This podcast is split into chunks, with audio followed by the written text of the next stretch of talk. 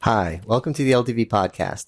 Today we continue our conversation with Carl Harvell about the Aver Cam 540 video conferencing camera. To see part one, please check out podcast 42. When you mention uh, 4K, there's still a lot of people out there who go, "Oh, 4K, we don't need that yet. I don't, you know, my monitor can't support it. My, my, even my, my video conferencing service might not support it. What's the deal with 4K?"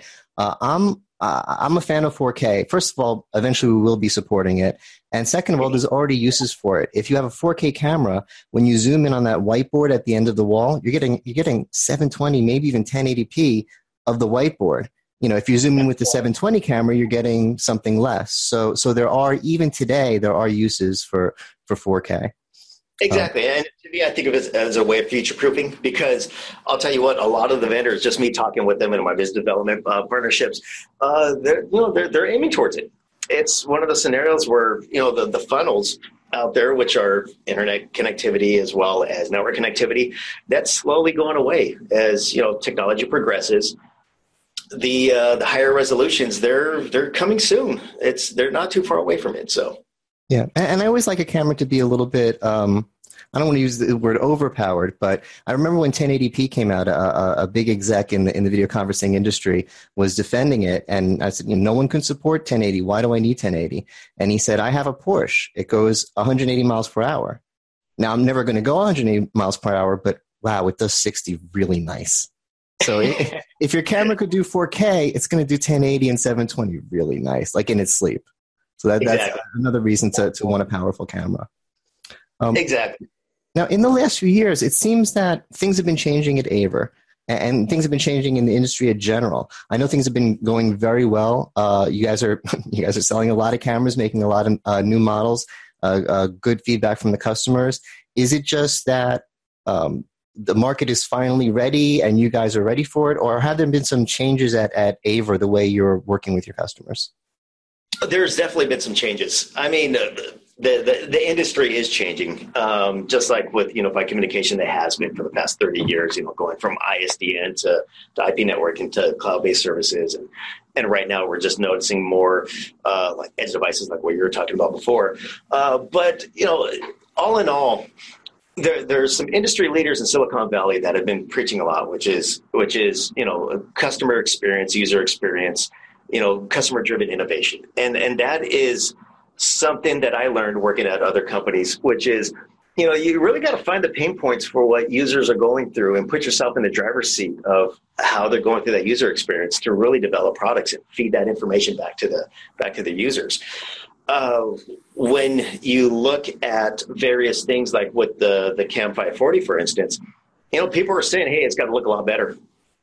But uh, but not only that, you know, we really want some uh, some auto features like the the smart framing because you know we're, we're noticing that users are walking in and they're in a large, you know, they're in a medium sized conference room.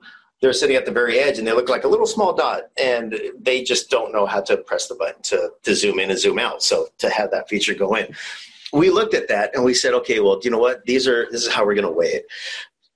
Looking at the user experience is one of our primary things uh, not only that but figuring out okay let the users make their own decisions and so uh, I think I was uh, telling you about it. We have a, a try and buy program, which is something where you know we could we could put out spec sheets, we could put out uh, website demos, and and do things like you know various things to to sway people's uh, uh, decisions. But honestly, the best way really is to ship them out a camera. Let them try it out, kick the tires on it in their own comfort, uh, plug it in, to their conference room because sometimes conference rooms have different lighting conditions. Sometimes the sun goes up, goes down. Furniture's in there, light, you know, the lights are a little bit different.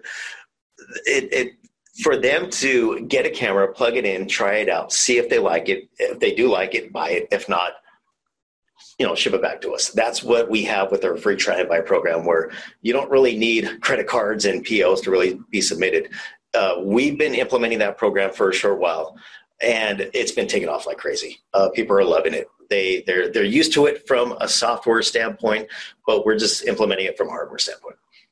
Yeah, that, that's the way people want to purchase their collaboration these days. I, am and, and when I talk about the old days, it wasn't that old. I mean, three years, five years, maybe. If you wanted to try video conferencing in your enterprise, you did a hundred thousand dollar pilot program, and you would get your who you think your power users are going to be, your two or three most important meeting rooms, not all thirty meeting rooms, and you spend a lot of money and you see what works and what doesn't work, and then you try to justify the, the big spend.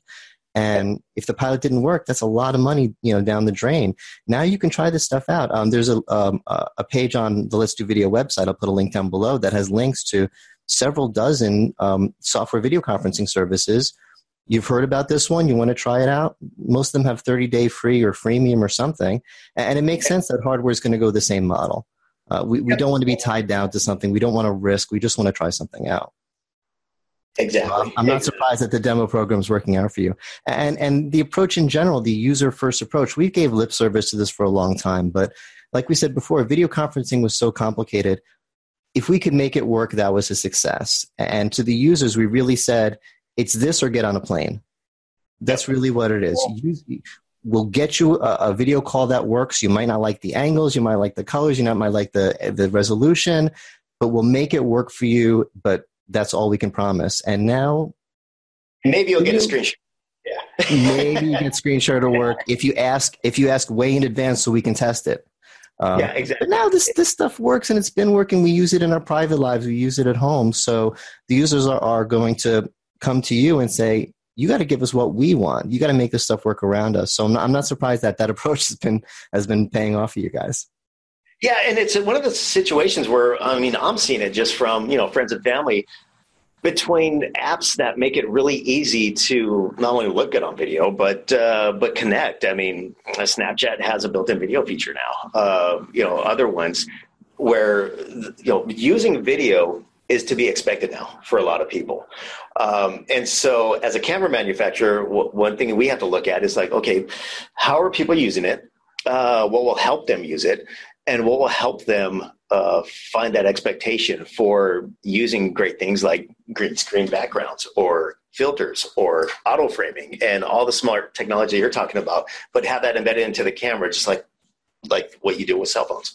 So, yeah, and and that's what makes it a smart camera. So, um, I, and and that's what makes it fun for me to cover because usually when I, I get a camera like this, I plug it in, I make a few test calls, and that's it. I get to go back to this in six months and see what the software guys have done to take use of what you put in the hardware. So this thing's going to be uh, uh this this is going to continue to grow and and be something to to keep an eye on. Um, yeah. So. Thanks so much for joining me here today. Uh, if anyone wants to learn more about this camera about Aver, they should go to uh, averusa.com. averusa.com. And for more content like this, please go to let's do video.com. Thanks. Thanks.